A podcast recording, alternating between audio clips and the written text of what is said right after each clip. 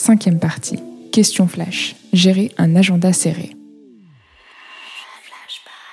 On va terminer par quelques questions vraiment très rapides. Euh, comment est-ce que tu as vécu la crise en tant que dirigeante? Euh, la, première réponse qui me vient, c'est très bien. Ouais. Euh, parce que on a eu une solidarité extraordinaire chez Manutan. Que j'ai vraiment compris pourquoi j'étais là. En fait, c'est dans ces moments-là qu'on voit la valeur qu'on apporte. Euh, que j'ai vraiment en plus, comme euh, on s'est vraiment recentré, on s'est tous recentrés sur, euh, sur nous en fait, parce qu'il fallait survivre en fait, c'était un peu l'instinct de survie. D'ailleurs, nous on dit que notre, notre système immunitaire c'est notre culture et nos valeurs, parce que c'est vraiment ça qu'on a ressenti. et ben du coup, j'ai vraiment joué mon rôle à plein, et, ça m'a donné beaucoup de satisfaction. C'était très très intense. Euh, on a changé tous les rituels. Donc, euh, pour vous donner un exemple, normalement, euh, toutes les deux semaines, on faisait une stand-up sur le plateau où tout le monde vient. On sait, c'est le mardi à 9h.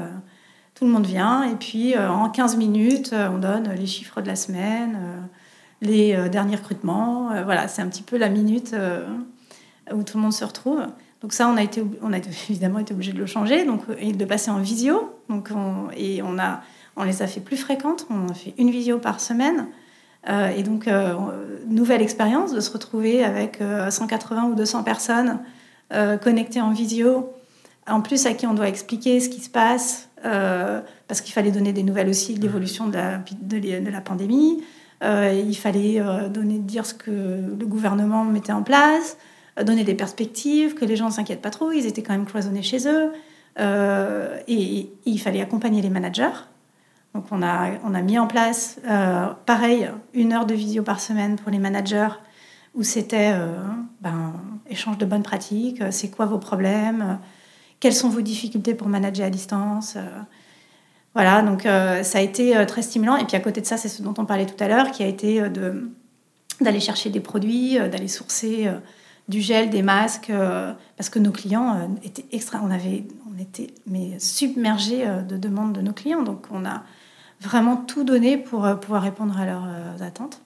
Et, euh, et, ça a été très gratifiant, surtout qu'on a très très bien résisté à la crise et on a clôturé notre année de façon très positive. Donc voilà. Tu parlais d'une année très intense, 18 mois très intense, mais tu as aussi une fonction qui, j'imagine, est intense de, de, dirigeante. Comment est-ce que tu réussis à concilier vie professionnelle avec la vie perso?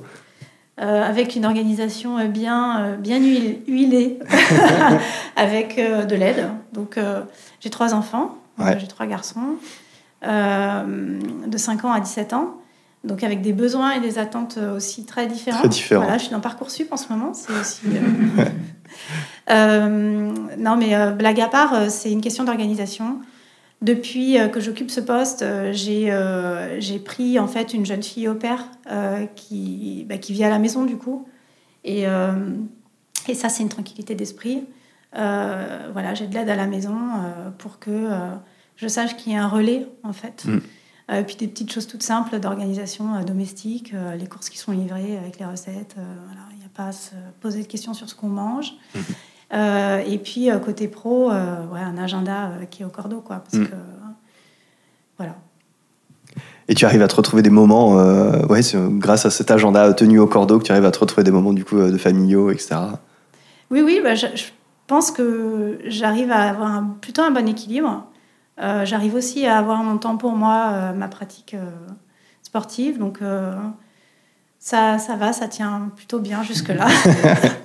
Est-ce que tu as un, livre, une vidéo ou un podcast que tu aurais lu, entendu récemment, que tu voudrais nous recommander? Euh, J'ai lu un livre euh, récemment euh, que j'ai bien aimé, qui s'appelle De grandes ambitions, d'Antoine Rowe, et qui en fait raconte l'histoire de plusieurs, plusieurs personnes, et au fil du livre, on reconnaît ces personnalités publiques de grandes ambitions. Est-ce que, est que ça te parle aussi en termes de titre Pas trop. Pas trop. En fait. Ouais. Euh, moi, j'ai jamais, euh, je, j'ai jamais, je me suis jamais dit, euh, quand je serai grande, euh, je serai directrice générale. Quoi.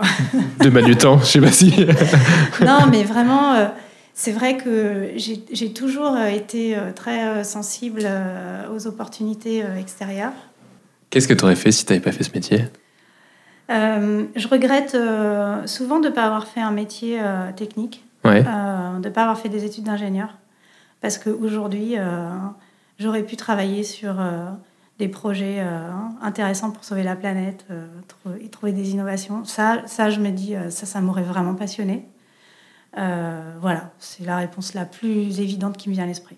Et pour terminer, une, une rencontre qui t'a marqué dans ces dernières années? Je sais pas une rencontre. Euh, C'est euh, des rencontres.